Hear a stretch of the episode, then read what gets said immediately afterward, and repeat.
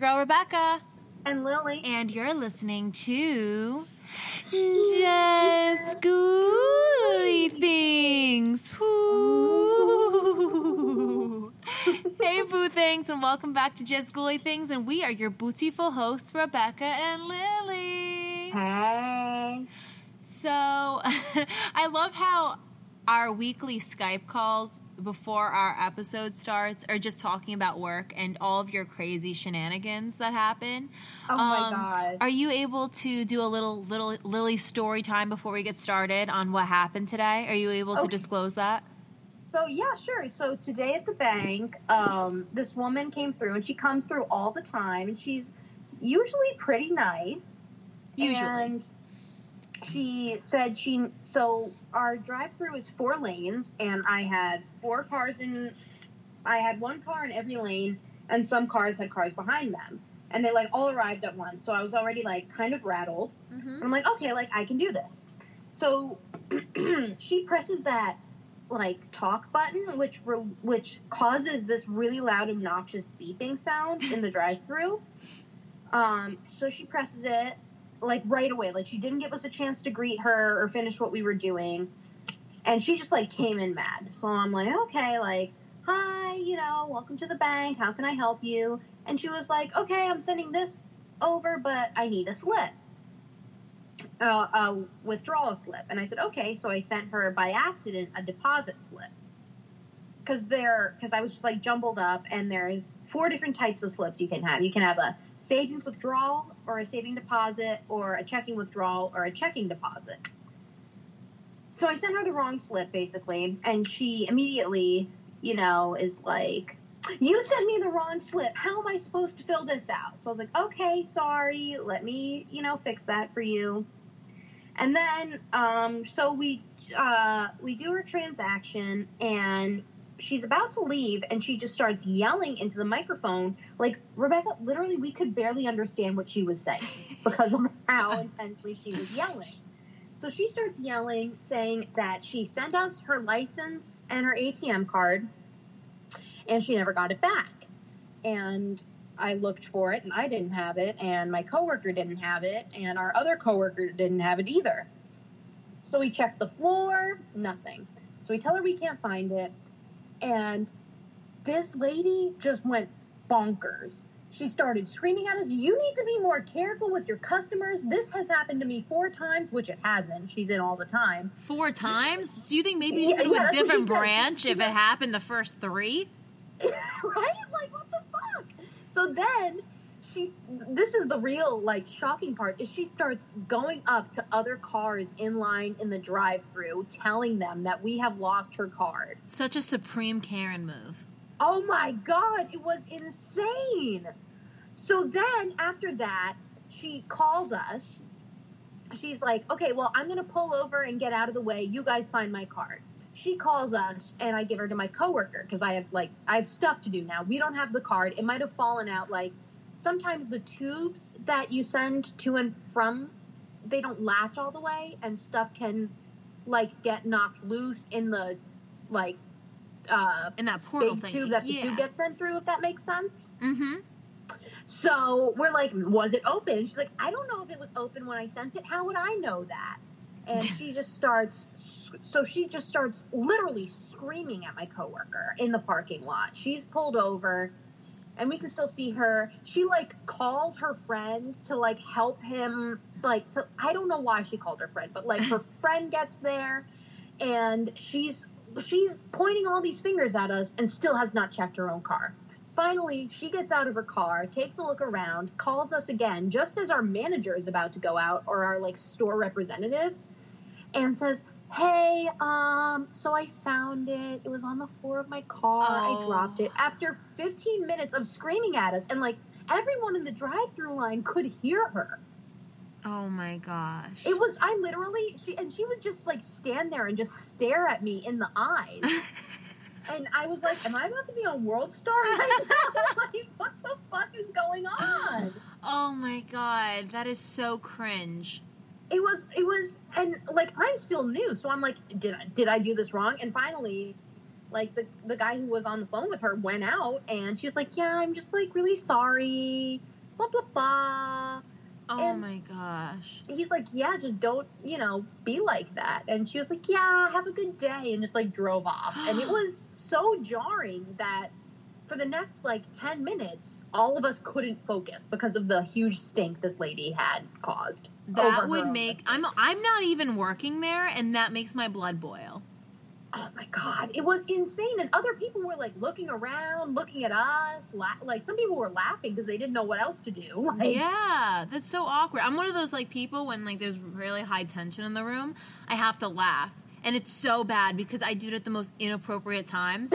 but it's the only way I can get through something is laughing. It's it's such a blessing and a curse because I like to joke about really fucked up times like when it comes to my life, but then it's also Mhm. like when it comes to things like that and I'm laughing where I'm not involved but like I hear it going on and I can't help but laugh to try to like ease the tension. It's like this isn't the time, Rebecca. You need to like go somewhere else with that. But no, I've oh, had those moments too. I feel like we all have, but I'm sorry that you're prone to them. I I used to be like that too, where I would like, and I had a friend like that too in like elementary school when they would get yelled at by teachers, and you just sit there and giggle, not because you think it's funny, but because like, what the fuck else are you like? Your body, it's just your body's reaction. That's yeah, like I don't get people like okay. There's a couple times that if someone's yelling at me or something, I could just sit there with a straight face. hmm But it's just so awkward. Like especially when you think that like other people are looking at you getting yelled at. That's the worst feeling in the world. Oh my god, I have anxiety just thinking about it right now. Like I'm like, oh my, like I just want, like I'm smiling right now because I'm like, oh my god, this is such a like it's so weird. But I think that the whole point of this story is be nice to customer service people and especially just be nice to people in general right now during people that are working during this Mhm. quarantine and this pandemic. It's just we're all going through it and especially for, you know, you know the service that you do, you guys are you guys are exposed to a lot of different people all the time Oh yeah. and it's and especially you just said like the four lanes were filled and there were people behind all the four lanes i mean i can only imagine especially for you just starting there as well it's so overwhelming to be starting a whole new venture in this climate It was a lot. yeah It was a lot, and I was and and I was and I've seen this woman before. Like she's come through a couple of times, and like she always seemed fine. So maybe she was just having a bad day, and this was like the last straw. But then like maybe be like, oh, I don't need this today. Like my boyfriend broke up with me, or oh, this is the last thing I need to lose my license. You We're know, I'm entitled to bad evicted days or some shit. I don't know. Yeah, but like uh, this is my thing, and I've and I think I've been pretty good with it. Is if I'm having a bad day, I try to make it a point not to take it out on other people. Like people Yeah. will know that I'm upset, but I won't try. I won't take that aggression or that frustration out on other people because I feel bad. Like I would never, I would never want to make someone feel that bad. It's one thing if someone like, look, there are definitely situations where like you can complain about customer services like if there's someone being rude to you or like you Mhm. know there's definitely times and places but for something like that where you didn't even check your own car like Yeah. you're canceled karen goodbye honestly, I follow this account called Keeping Up with the Karens on Instagram. Check them out. And it's all Karen videos, and I was like waiting for someone to whip out a phone and phone and film her. that probably would have been really good especially if you got the reaction of her realizing that her id and her atm card were already in her fucking car Oh, Ugh, the time and place all right. Anyway, But, okay. sorry guys. So, after that experience, would you say that you were in desperate need of a vacation, Lily? Oh yes. So, with that being said, we thought that this week's episode should be in honor of all the summer vacations that couldn't be. So, this week, Lily and I are going to be talking about our favorite summer vacations that we've had, the history behind the location, and some of its hauntings. Ooh. So I Lily and I did not discuss each other's locations yet, so I have been very interested to see what Lily picked. I feel like like I I I, I know which one you would pick. Probably do. Is it that is it that obvious of the location? I feel like everyone who like knows me knows what I picked. You picked Disney World, didn't you? I Oh. totally fucking did. I fucking knew it. I fucking knew it. like, well, like, what else am I gonna do? There's other locations in the world besides There's Disney. other places I can go besides Disney World. Wow, that's shocking. All right, Lily. So I'm so I'm I actually figured you were gonna do this one, so I'm very excited to see what you were able to come up with today. Okay, so I did a little research, and interestingly enough, most of the like ghost stories and everything happen at Disneyland. Ooh, wait, was Disneyland the first one or the second? Yes. Okay, okay, that makes sense.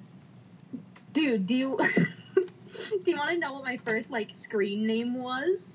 Um, fuck yes, I do. Disney Chick. No, Yes. Disney. Ch- but no, was it spelled chick like C H I C K? Like, I mean, what was going no, on? it was just C H I C. I tried to be cool, not realizing that that's also how you spell the word chic. oh Lord, if we could just access our old AIM accounts, the world would be a better place. Oh boy. Okay, anyways. So, um there was like one there were some spooky incidents um at Disney World, but like the juicy stuff comes from Disneyland. So Disneyland we all know is in Anaheim, California. Mm-hmm. Um, it was built in, or it opened in 1955. So, and there have been actually, I think there's only been one death in Disneyland, and that was so they had this ride called America Sings, and it was really cool. So it was a, it's a round theater. They have one now called Carousel of Progress. Um, it's one of my favorite rides.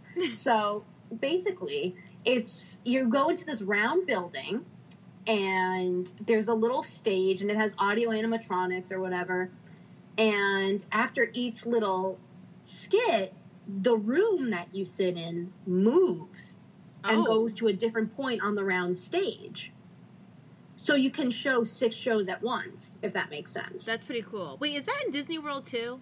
Yeah Okay, I think I've been on that one. I think. Yeah. So, um, a girl or like a young lady, um, was on America Sings and she got stuck. This is awful. She either worked for the ride or, but I think she was a tourist there. Um, got caught in between the rotating walls. Oh no. Yeah. And then like there's the stories of like the kids who go there after graduation night and like drown in the river, but like I don't know how true those are. Oh God. So, but our first story of Disneyland takes place nowhere else but the Haunted Mansion. Ooh. So, this ghost is called the Crying Child. The Crying Child inhabits Disneyland's Haunted Mansion. He is seen at the exit to the attraction, you guessed it, crying and asking for his mother. So, the story behind it, according to Scott M. Leonard, says that a woman, quote, a woman came to Disneyland with the ashes of her little boy who always loved the Haunted Mansion. She tried to get permission to scatter his ashes on the attraction, but of course Disney wouldn't allow it. She did it anyway, adding his remains to the dust in the mansion. To this day, cast members and guests have claimed to see a young boy near the exit lift, sitting by the speed ramps and crying. Near the unload area, there is a mirror so the cast members can see if anyone comes down the speed ramps. Once a cast member saw what they thought uh, saw a figure that they thought was in the butler or maid costume. So that's how they dress. The people who work at Disney are called cast members. So um, basically, the costume and attire for um, working on the Haunted Mansion is you look like a spooky maid or a spooky butler. That's goals. I would Yeah. totally rock that outfit. I know, right? They get like these bows and shit. It's awesome. Um, so, real quick, I want to go back to the crying child. So, the crying child, everyone, like a lot of people have heard this story, and it is true that people do occasionally scatter ashes on Disney rides. Makes sense to me. What they do, though, this is awful. What they do is they literally just stop the ride for like 30 seconds, vacuum them up, and keep going. no! And literally, your loved one's ashes end up in like the Orlando City dump. Stop it! I'm not even fucking lying. That's good. You have to. People need to be more discreet about this shit. Well, what are they supposed to do? Vacuum them up, put them in a Ziploc, and be like, "Here you go, ma'am. You dropped this. Like, your urn looks a little empty there. Might I suggest these remains coming back to you? Oh my like, God. what the fuck are you supposed to do?" oh Lord. So, anyways, another incident happened near um, the speed ramps. So, a cast member saw a figure that they thought was in the butler or maid costume. They thought that this was a cast member coming to relieve them of their position so that the cast member who was working could move on to a different location of the ride. But after the cast member turned around, there was n- nobody um, there was nobody there. Ah. So they thought that this person was um, on the ride in what they call, guess what they call the little things you ride in on the Haunted Mansion? What? A doom buggy.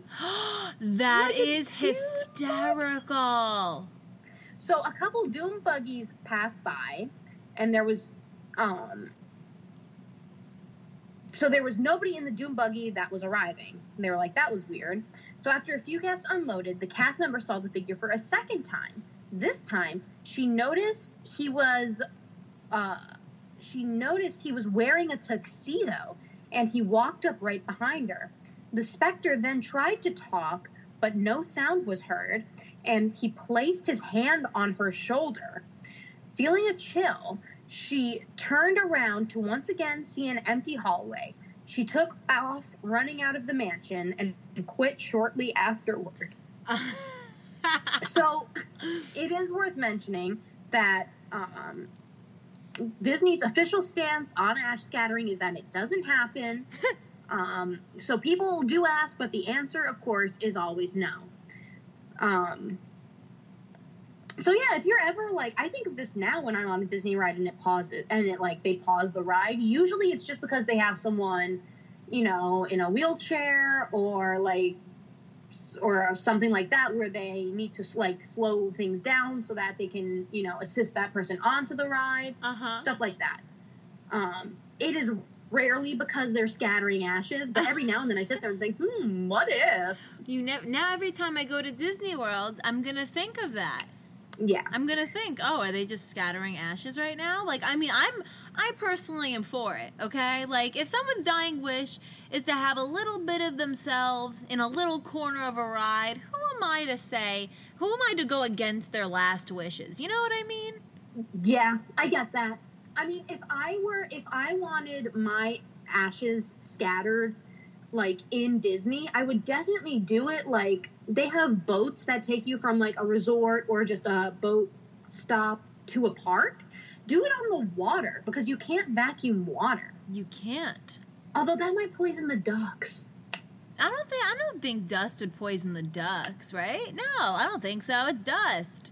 It's human remains. It's ashes. Yeah, I mean it, it's it's a little fucked up, but I mean it's more ethical, I guess. But True. okay, so Lily, if you have, but okay, say if Disney World said, you know what, go fucking bananas, scatter your ashes wherever you want, but you can only pick one location. What park and what specific area of that park would you want your ashes to be? Oh God, you know I gotta say the haunted mansion. Really? Okay, that's very fitting. But right because it's like I'm in the afterlife. I'm dead. Like or no, no, no, no, no. I know where I want them scattered. Where? In Cinderella Castle, there is a like dream hotel Ooh, suite. Yes. I want them scattered there. Ooh, that's in, What that's about you? Where expensive you as fuck. Um, where would I want my ashes spread? Let me think. I was not prepared for this question. Um. Oh gosh. Um. You know what's so funny? Okay. So my favorite ride. So the first time I ever went to Disney World, I was six years old, Mhm. and I was going down to see my grandfather who had a house in the in Florida. And so as part of the trip, we went to Disney World for the first time. Absolute time of my life. Didn't go back until I was for my 18th birthday. Mhm. So, but I remember the first roller coaster ride, or like at least ride that I remember realizing my love for roller coasters was the Dumbo ride, where like you can adjust going up and down. Yes. So- okay. I when I would go, I went on the ride with my grandfather and his mother, my great grandmother, who at the time was like ninety something. And we brought her because even though she could fully walk and she like hated wheelchairs, we put her in a wheelchair so that we can like cut the line and stuff. And she was totally down to go on the rides too. So she would go on all the rides with me.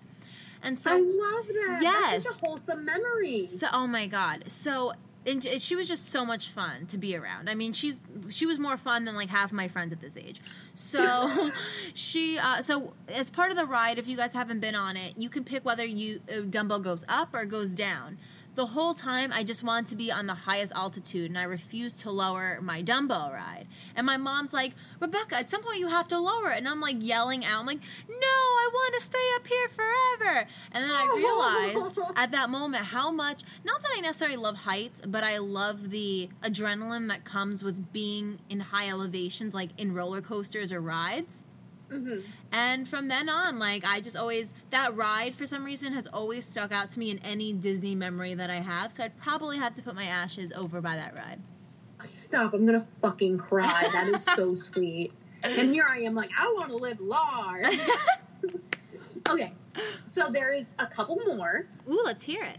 Okay, so this next one is on Space Mountain. Mm. So the ghost believed to inhabit Disneyland Space Mountain is known as Mr. One Way. He is said to be a large man with a red face and reddish hair who occupies the seat next to a single rider.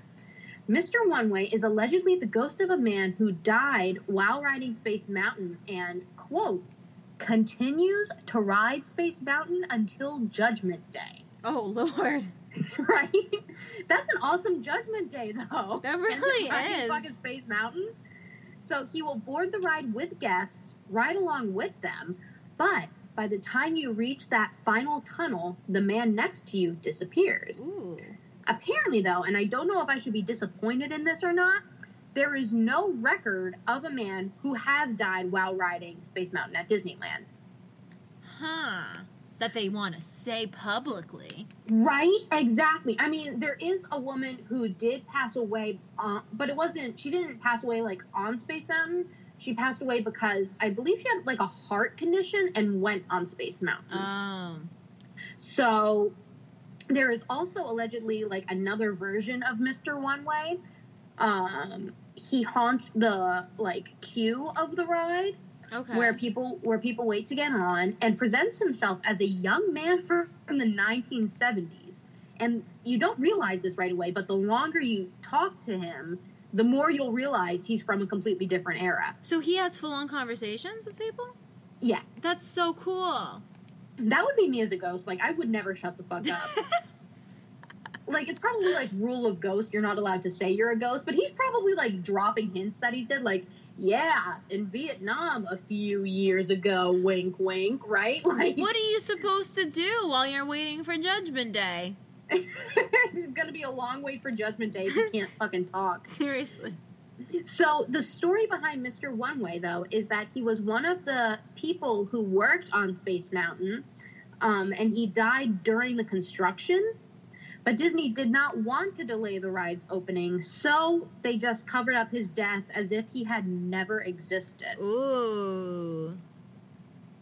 So that could be why he's haunting it. But and of course, like Disney isn't gonna like release an official statement saying, "Yeah, we totally covered up this guy's death." And Disney is Disney. If they want something covered up, they are gonna have it covered the fuck up. Like Absolutely. Disney is like practically is one of the five entities that run the world. Whether if Uh, you break yeah. it down of like who owns Disney and like what Disney owns. Like it's absolutely bonkers if you look into it. Oh, totally. Like what Disney wants, Disney either gets or gets done. Oh, for sure. Retweet. and then we have another account saying that Walt Disney's ghost haunts the Disneyland park. Ooh. So when you first enter Disneyland, just after Town Hall, there's a fire station on the left. On the second floor of the fire station, there was a little suite for Walt Disney. When the park was open, um, so he got to go to Disneyland. He never got to go to Disney World because he passed away before it opened. Um, so he had like this little like apartment office suite type thing, and you can actually take a tour of it now, which is awesome. Um, and in the window of this little suite, there's an old fashioned lamp. And when Walt was present at the park, they would turn the light on so that people would know he was there, like as a code. Yeah. So allegedly, one day a cast member was cleaning the suite above the firehouse when the light turned on by itself. She figured it was just some kind of a glitch, so she turned the light off and went back to her work. When she turned around a few seconds later, the lamp was back on again. She turned the lamp off yet again, and this time she watched it closely. The lamp switched itself on for a third time. Ah! She got spooked and left the fire station. So that's so that's it for Disneyland. So we have some accounts Mm. of that, and now, um, for Disney World. Oh wow. So there is also believed to be a boy who haunts the Florida Haunted Mansion. Hmm. Let's hear about this boy. So California's Haunted Mansion isn't the only one that's said to play host to an actual ghost of a little boy. Someone posting in the WDW Magic Forums in 2004 wrote that they allegedly took a photo seen in the tweet I've embedded here while riding the Haunted Mansion in Disney World in Florida. So, what I'm going to do really quick is see if I can save this photo.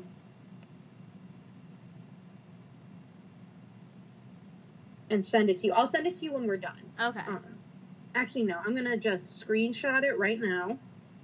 I'm gonna text it to you. I didn't want to send it to you ahead of time because I want to get like your live reaction because it takes a minute to kind of process. Okay. Okay. All right.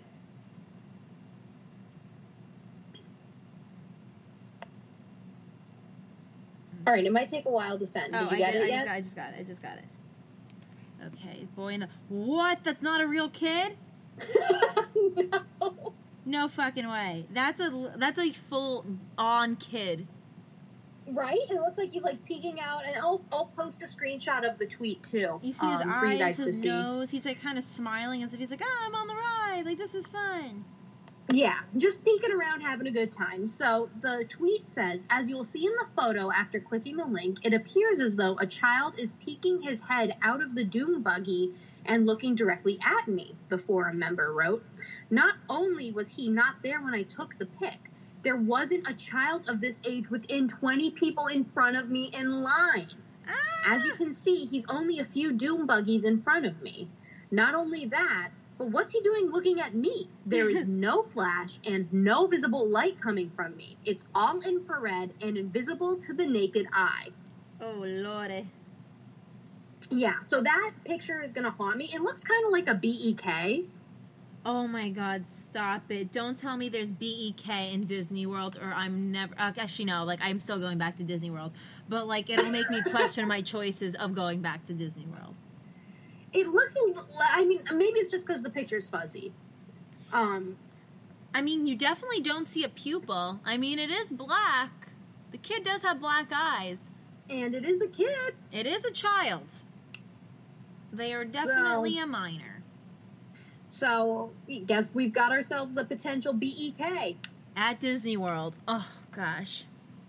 All right, and so the last haunted like attraction that I have is in Disney World on their version of Pirates of the Caribbean. So it says this tale is probably the this is from DisneyWorldEnthusiast.com by the way. These are not my words. Okay. Um, it says This tale is probably the most well known of all the ghost stories of Walt Disney World. As the story goes, a young construction worker named George fell to his death while working on a high area of the Pirates building. Each day, cast members say good morning and good night to George over the PA system, and if they don't give him the respect he desires, it is sure to make a long day for him for them. Oh lord. This ghost is known to cause all sorts of mischief, such as shutting down the ride, causing breakdowns, making phone calls from an empty control room, and appearing on the ride monitors. Many guests have reporting feeling have reported feeling a mysterious chill, especially in the room with the burning city where it is believed George fell to his death.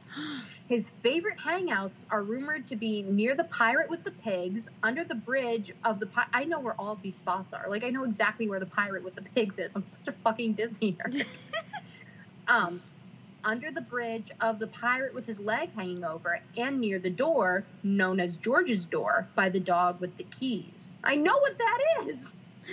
I Um, can't relate. where you don't want to. This is a like you you. I've fallen down the hole. I think Disney. like I think you reading these right now like it's exciting me because I love I I do love Disney and I love hearing haunted history of Disney, but I feel like if I were to see you right now, you'd totally have a boner.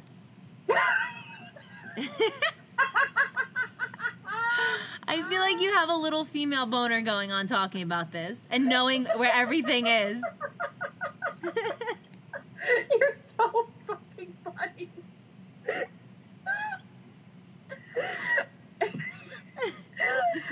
I used to Am I wrong? Am I I used to follow this Twitter account called Lady Boners, and it was just all like shirtless pictures of celebrities, but it would be like Zac Efron and like Dave Franco. Oh my god, but like and then it just started getting love really cringy, and I was like, yeah, no more. Anyways, basically, he is all over the ride from start to finish. That's what they're saying. Okay. These are all different points in the ride. There's, um, yeah, I mean, some of this stuff where they see him is in the beginning of the ride, some's in the middle, some's like at like the last scene of the ride he's been seen at. So um, there have been reports of guests going on Pirates of the Caribbean shouting that they don't believe in George, and have Hmm. later found themselves stuck on the attraction for a long period of time due to a breakdown. Of course. So yeah, that's that's the haunted happenings at Walt Disney World and Disneyland. Ooh, I want to experience that. I want to experience something spooky, kooky, ooky Right? In Disney Disney Disney. in Disney and Disney. is me. I've just been I've been like doing like spooky kooky ooky. Like I've been adding like extra syllables to words. Like I told you this. I think I mentioned it in another episode. Like back when I was still living at home. My mom was like, "What's for dinner?" I asked my mom, "What's for dinner?" And she's like, "Turkey." And I was like, "You mean turkey, kirky, yerky?"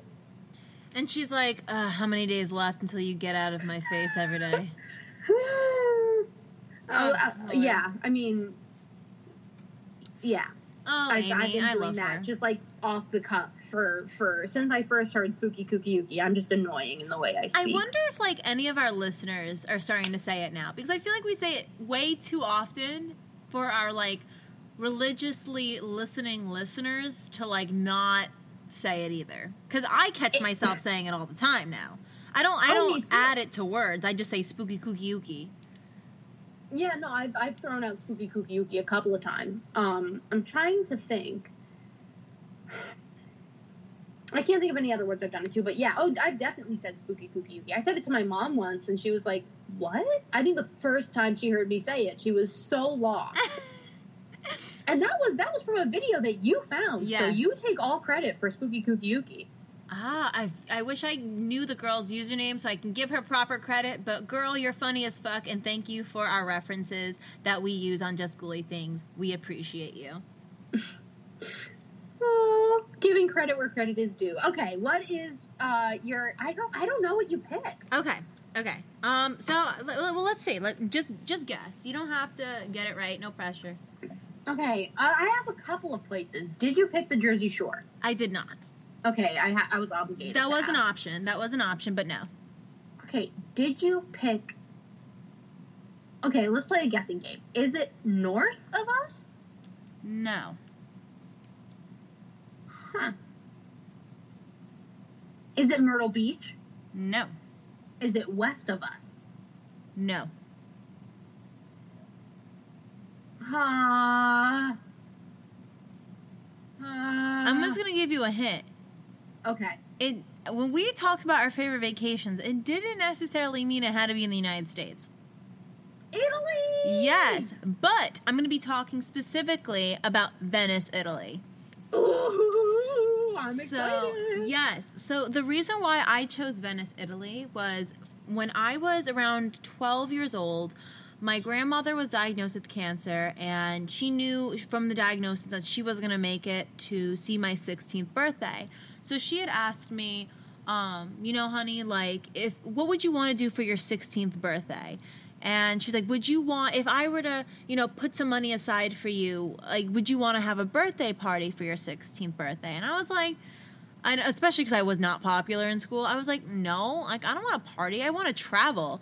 So um, she put some money aside, and uh, I ended up originally I wanted to go to Australia, and in fifth grade I did like a project on Australia. I did like a bunch of stuff, and then found out that it was like 24 hours to fly to Australia, and I just thought that like by the time I was 16, I'm like I don't have the patience for this. Oh, yeah, So way. I just decided that my mom, dad, and I would go to Italy. So we went for two weeks and we went on this it was globus which is like a traveler uh, tour group. Mhm. and you are paired with a group of people from all over the world. I made friends in arizona long island australia uh, ev- like everywhere canada. And you're with these people for two weeks and you go um, on this excursion to all different parts of italy and it was such an amazing experience. I still talk to some of the people that we were on that tour with to this day. Uh, and we got to visit so many specific places. I mean, Capri and Venice were my top favorites, though. And that's why I wanted to choose Venice because Venice just had this like charm to it that I can't really describe. But it's I've seen your pictures from Venice. They Mhm. were amazing. It's just one of those places that it's a city on water. And it's it's just not like something we have here in the United States. yeah. And I didn't get as much like personal like Reddit experience or anything like that through this. It's a lot of history and a lot of curses that supposedly are on the island. So I'm excited. Okay. So I'm going to start off with some history of Venice. So Venice, known as La Dominante or La Serenissima, or Queen of the Adriatic, City of Water, City of Masks, City of Bridges, the Floating City, and the City of Canals. It's a city in northeastern Italy and the capital of the Veneto region, and it's situated on a group of 118 small islands that are separated by canals and linked by over 400 bridges which I did not realize how many islands and how many bridges were connecting all together in that region. I did not realize how massive it was. Um, but the islands are located in the shallow Venetian lagoon. It's an enclosed bay that lies between the mouths of the Po and the Piave rivers, uh, more exactly between the Brenta and the Sile. And in 2018, 260,897 people resided in the Comune de Ven- Venezia, who, of whom around 55,000 lived in the historical city of Venice. And together with Padua and Treviso, the city is included in the Padua Treviso Venice metropolitan area, which is considered a statistical metropolitan area with a total population of 2.6 million people. Holy shit. Yeah, that's a lot. It's a lot. 55,000 live in Venice, but a total uh, 2.6 million people. That is insane. Mm-hmm. It's a lot, a lot, a lot. So a lot of people ask, well, where does the word Venice come from? And the name is derived from the ancient The veneti people who inhabited the region by the 10th century BC. The city was historically the capital of the Republic of Venice for a millennium and more, from 697 to 1797. A whole millennium. I mean, That's insane. right? We can't even talk about that length of time where we stand now in the United That's am- States. that is honestly amazing to me. Mm-hmm.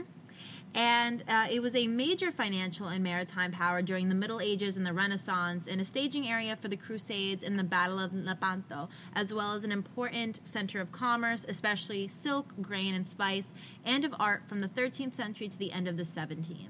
Uh, you go you go to Venice, and I remember one of the things that we did there was we went to like a glass blowing um, sesh class where we got to see like how they make it and just everything all the stores that are in Venice, a lot of them are like very mom and pop, small shops.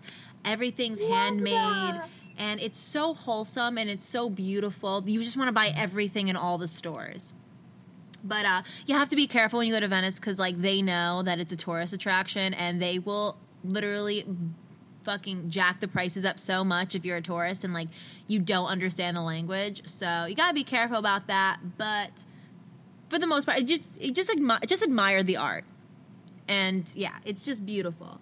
Um, but anyway, the city state of Venice is considered to have been the first real international financial center, emerging in the 9th century and reaching its greatest prominence in the 14th century.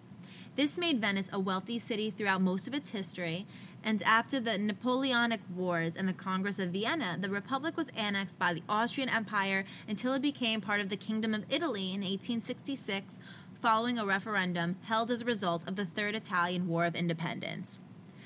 So, um, during the time that we were there, I believe we went in all. We went. I think we went like the end of July. Yeah, I think we went the end of July because we went around my mom's birthday. I think we were there on a day of my mom's birthday, and um, there were fireworks on the water of Venice, and it was just so beautiful. And we didn't. We I, I, at the time I didn't really know the history of Venice, and so we just started seeing these huge fireworks going off and it was just so cool it was just such an awesome experience to be on this island and just looking up that of these huge fireworks that are just going off in the water a few feet before you That's amazing. yeah so although no surviving historical records deal directly with the founding of venice like how it came to be uh, tradition and available evidence have led several historians to agree that the original population of Venice consisted of refugees from nearby Roman cities such as Padua, Treviso, Altino, and Concordia, as well as from the undefended countryside who were fleeing successive waves of Germanic and Hun invasions. This is further supported by the documentation on the so called apos- apostolic families, the 12 founding families of Venice, who elected the first Doge, or who would like, I don't know if it's like, it's D O G E, I don't know how exactly to pronounce it, but it's a duke. It's, you know, it's, it's a form of like monarchy, who in most cases trace their lineage back to Roman families. Some late Roman sources reveal the existence of fishermen on the islands in the original marshy lagoons who were referred to as lagoon dwellers. The traditional founding is identified with the dedication of the first church, that of San Giacomo, um, on the islet of Rialto, which is the high shore, said to have taken, taken place at the stroke of noon on March 25th, 421. Yeah, the year 421. You heard that right. Yeah, so that and this is stuff that historians have had to kind of piece together because Okay. um, I don't know exactly why there wasn't um, there's not a lot of surviving historical records. I mean, maybe because it's like from the fucking year like 300. Um, But also, there are a lot of really bad floods that happen in Venice as well, and just, you know, Ah. natural things that have happened where huge historical landmarks have been destroyed. So I could imagine that, you know, artifacts and historical records could have been destroyed by those storms as well. Um, That you know what? Yeah, that makes sense. Yeah. You know what? Venice is not fucking around with its history because it's got a pretty rich hit like this, and this is all that they know. yeah. Like, there's probably a bunch of other shit nobody even knows happened. Mm-hmm. Mm-hmm. I mean, think about it. If when you think of Italy, well, if you think of Italy in general, but say specifically Venice, if you know anything about Venice, it's known for its art. Uh, you know, the silk, the, the just the glass blowing, and just the just the beautiful architecture of everything. And it makes sense because this is they were thriving during the Renaissance era and during these these times in history where art was like such a huge part of history. So it makes sense to why they were so successful and how record could show that they were probably like the first um, how, how do I describe it? Like the first real international financial center in the world. Like Interesting. it's pretty crazy. And it, I mean, while it's pretty big, like when you break down like all the hundreds of islands that are that make up this area, Venice is still really small. So for it to be known as such a big part of history, especially our our economic and financial history, it's pretty crazy. Um, That's amazing. yeah, so of course, this history drives so many people to visit Venice a year. The city hosts up to 60,000 tourists per day, and this was based off a 2017 estimate. Estimates of the annual number of tourists vary from 22 million to 30 million.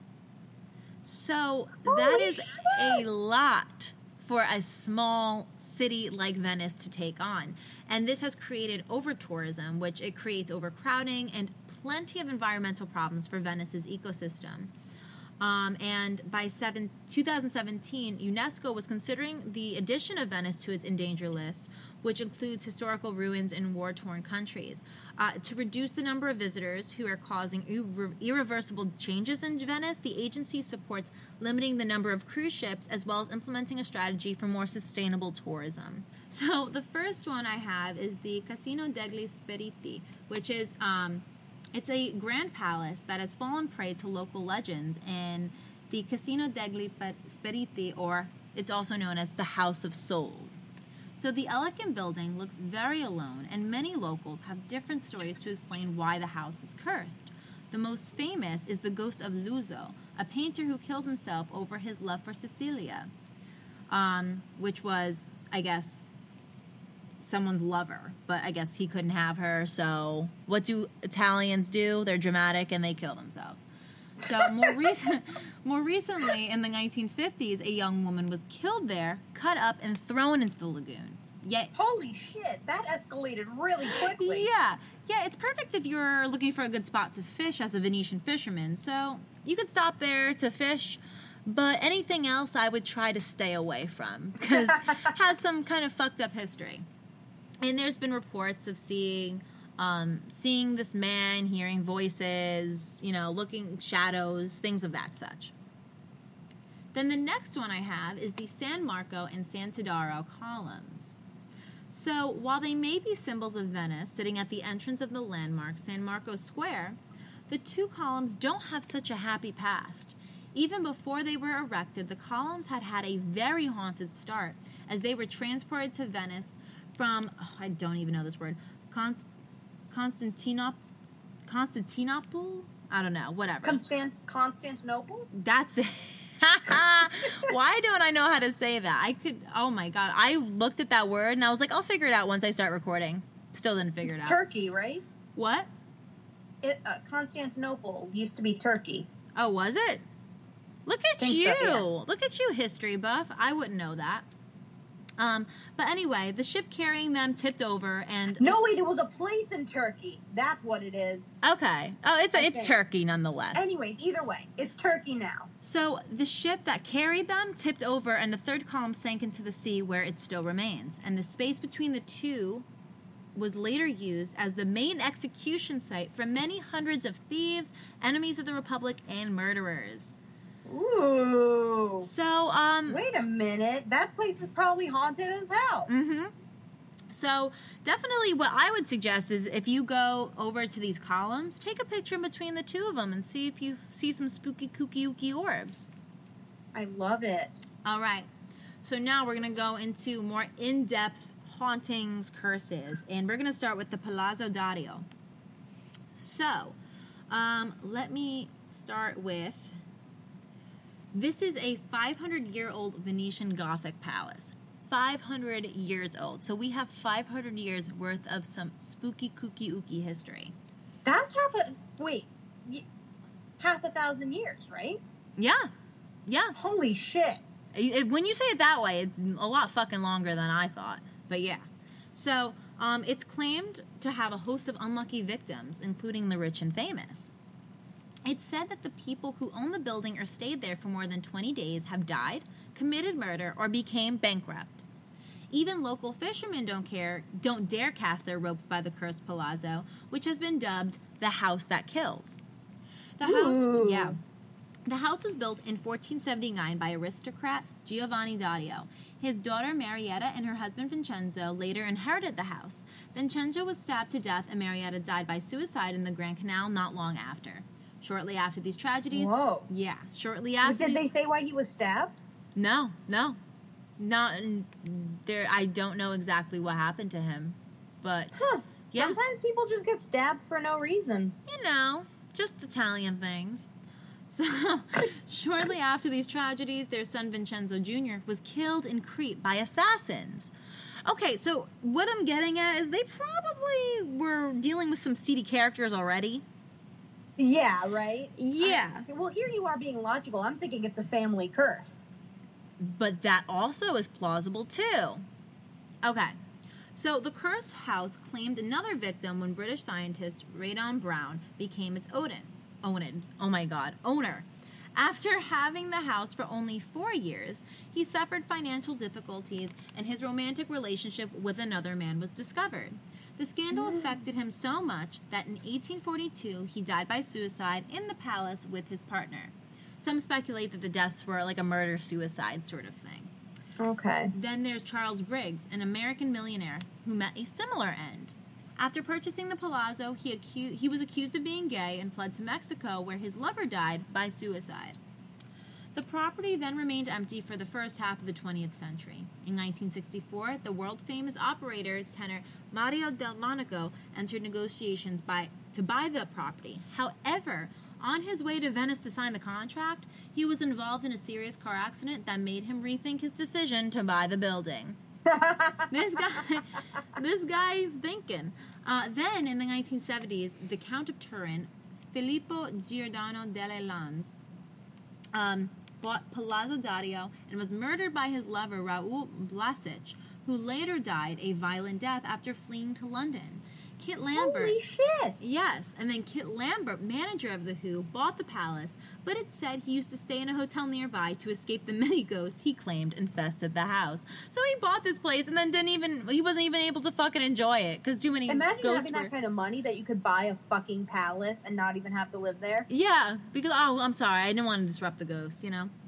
Okay, literally, how I'm feeling about the history of this palace is like you know when you're in the ocean and you get hit by a wave and then you get up and then another wave comes and your swimsuit's up your ass and your, hair is in a messy bun and there's seaweed in your eyes and you finally get yourself back up and then a fucking third wave comes. That's how this building history is going for me. So fucking messy. So messy. I'm here for the tea. So, um, in the 80s, Venetian businessman Fabrizio Ferrari bought the house and moved there with his sister Nicoletta. He later lost all his assets and his sister died in a car crash. Later that same decade, the financier Raul Gardini bought the place, aiming to give it to his daughter. But after a series of economic setbacks and scandal, he died by suicide in 1993. oh I- god. At the turn of the 21st century, Woody Allen considered buying Palazzo Dario, but changed his mind allegedly after reading about all the strange and tragic deaths connected to the house. And as recently as 2002, The Who's original bass player, John Ent- Entwistle, suffered a heart attack a week after renting the palace. Some locals believe the cause of the curse may be the fact that the building was constructed over an old Templar cemetery, which, due to a settling of the foundation, makes the structure visibly tilt to the right. Yeah. Well, that surely could be it. Uh huh. So that is the history and the haunting slash curse of the Palazzo Dario. So, last but definitely not least, to wrap up Venice's haunted history, I'm going to be talking about the Poveglia Island. This is where the plague vi- victims were sent to die. ah, I remember this episode Mhm. of Ghost Adventures where Zach puts on the silly mask. Yes, yes. Is that where he first thinks he gets possessed? I think he gets possessed. There. I'm pretty sure. Yeah, I, I was watching a recap of it. So at the end, I'm going to explain like what some of the things were that happened to them. Oh, I'm so excited. Okay, Yeah. go, go, go, go, go. Sorry. So, in the Venetian lagoon sits Poveglia Island, a small, unpopulated landmass cut down the middle by a canal. For all its unassuming appearance, however, it has a dark history and is said to be one of the most haunted places in Europe, a continent saturated with ghosts from 3,000 years of recorded history. Mm. So many of those ghosts came courtesy of the Black Death, which swept through Europe in the 14th century, killing off millions of people and cutting the entire population of some cities in half in a matter of months or even weeks. And Holy the bu- yeah, and the bubonic plague didn't stop after the famous outbreak of 1348. Instead, it reappeared again and again for centuries. In Venice, Do you think that like there were plague victims like hooking up on that island? I mean, you might as well. I mean, if you know you're practically handed a death sentence, why wouldn't you just want to nut one last time, you know? And you might as well do it with somebody that they're on the same boat. Like, fuck it, you know? Right? Like, ooh, what do you think of Bartholomew? oh yeah. Or like other old timey names. What are some old Wear your Italian mask. names? Uh, Vincenzo, Oh, I wonder what I wonder what uh, Vincenzo's doing over there in his crow mask. Ooh, did you see that hawk mask? Ooh, Giuseppe's there's- looking there's- at me a little crazy tonight. Oh gosh. All right. So, in Venice, Europe's dominant trading port during the late Middle Ages and Renaissance, officials took advantage of the of the Venetian lagoons islands to isolate and manage its plague outbreaks. For centuries, Poveglia Island was Venice's solution to the plague, an isolated quarantine site where victims of the plague were sent after infection, with few ever leaving the island again. Ooh. So yeah, this was pretty much just a place where you know if you had any sort of symptoms of having the plague, they put you on a boat, threw you on this island, and was like, "Good luck. Let's see if you survive this." Um, but usually, you were expected to die if you went there. But it was for the safety of everybody else. So the small island, just 17 acres, housed over 160,000 plague victims through the centuries, and officials did more than just quarantine the sick and soon to die. Uh, they burned the corpses to stop the spread of the disease, and it is said that human ash from these cremations make up, get ready for this, more than 50% of the island's soil, even now. Ew. It sounds like hell, just in northern Italy. Yeah. Holy shit. So if you're walking on that island, you're literally just walking on a bunch of dead people from hundreds of years ago. Yeah. Gross. I don't like that at all. Mm-hmm. Yeah. I'm like, oh god, now I'm wondering like if I've ever walked on soil that once had like ashes on it, you know? I mean, but uh, if you think about it too, you're probably when you're walking on dirt and stuff, you could be walking on like human remains, animal remains, but like over time they've broken down and have just become a part of the earth. wow, that's fucking depressing. Hella depressing. Hella depressing. Just all the depressing.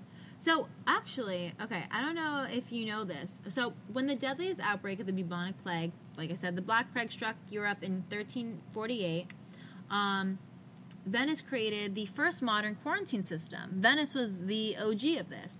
And the Republic detained ships and travelers suspected of carrying the plague for a period of 40 days. And that's actually where the word quarantine comes. It comes from the word quarenta, which is 40. 40. Holy shit. Quarantine. Oh my god, how did I not realize that? Right? And I'm although, like, holy shit. yeah, and although these plague quarantines were largely ineffective, the desperate need to stop the spread of disease drove other areas to adopt the same practice. So, these, so actually, in colonial New York, the city council had set up a quarantine station on the island that now houses the Statue of Liberty. No way! Yeah.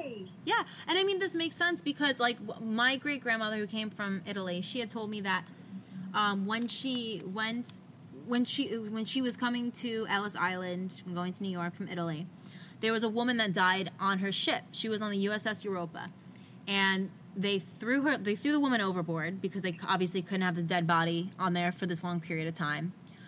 And when they got to Ellis Island, they had to quarantine for a few days because of the death and they wanted to make sure that no one was sick or that they were going to bring disease into the country.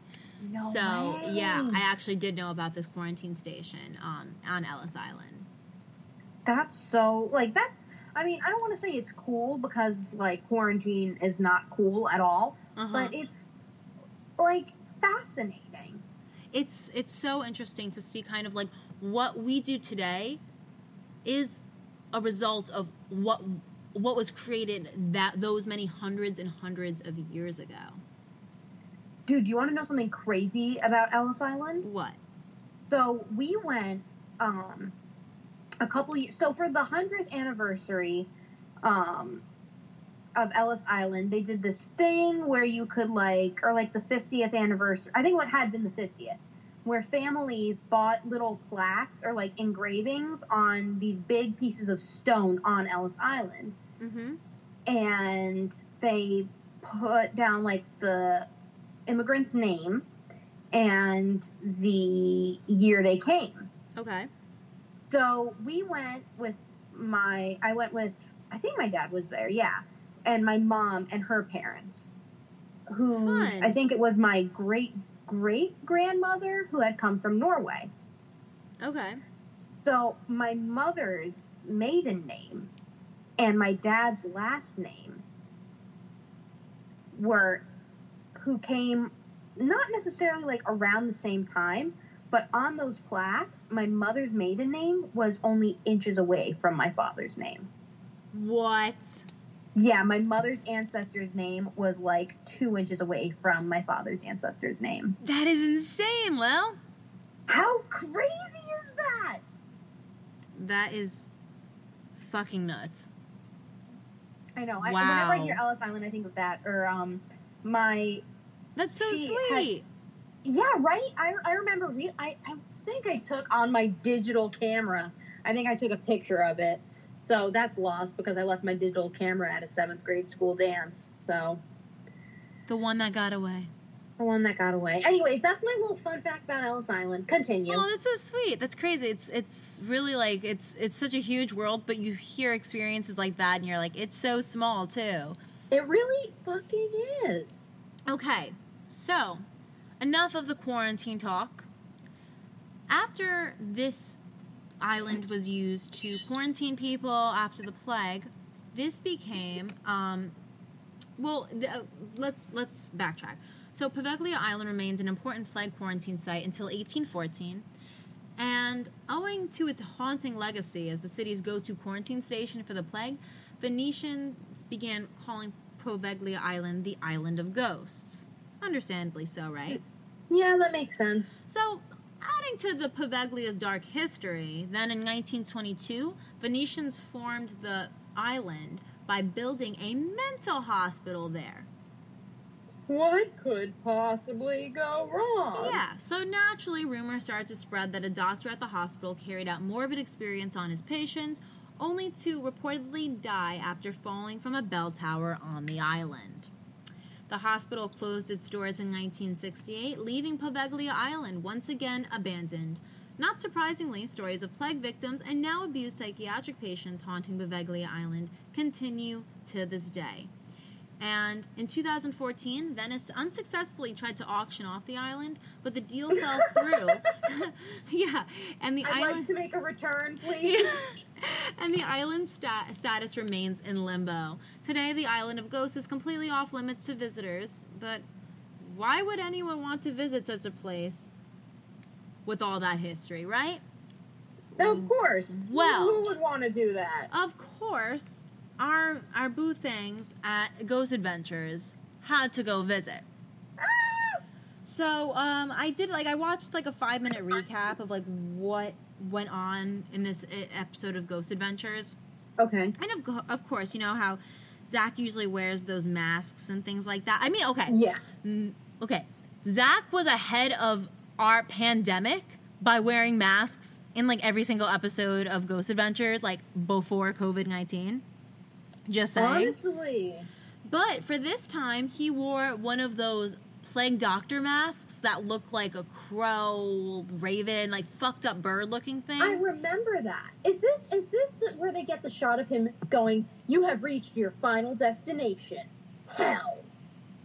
I don't know if that's the episode they got it from, but it would. Uh, but I wouldn't be surprised because this episode there was a lot of a lot of audible yelling and you hear people in the back talking, but everyone that is where they like where like where the yelling is happening or the speaking is in places where no one is accounted for.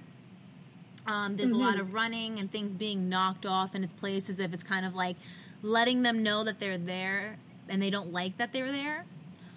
Um, and yeah, I didn't see in the in the recap that Zak Bagans was possibly possessed at this place.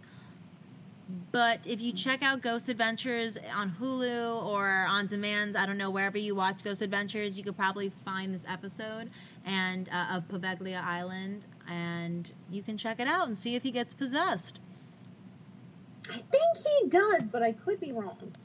And on that note, that concludes this episode of Just Ghouly Things. Lily, do you have anything to wrap us up with? Um, yeah, if you get COVID, don't start an island because we've seen how that ends. Definitely not. Please, it, it's highly ineffective. Just wear your masks, socially distance, and don't be a Karen. Don't be a fucking lit. Oh, It's really not that hard. It's really not that hard to not be a Karen. Just It's not- smile and say thank not- you. It's not a difficult or how about the guy? Okay, this one guy, our computers crashed, and he just had like a simple checking deposit, which should take about twenty seconds, and it took oh, five minutes because the computer crashed, and he was beeping his horn at me and yelled, "Let's go!" So yeah, don't be a Karen or a Kevin. Definitely not. All right. So, on that note, let's talk about our socials. All right.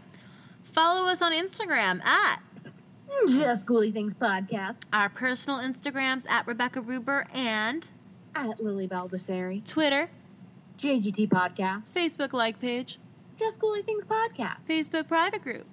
Just Ghouly Things podcast group, Donate to our Patreon. Just Ghouly Things podcast. And if you or someone you know has a paranormal experience you'd like to share on our show, feel free to email us at Just Ghouly Things podcast at gmail.com. Thanks so much for listening, Boo Things, and we will talk to Boo next week. Goodbye. Goodbye.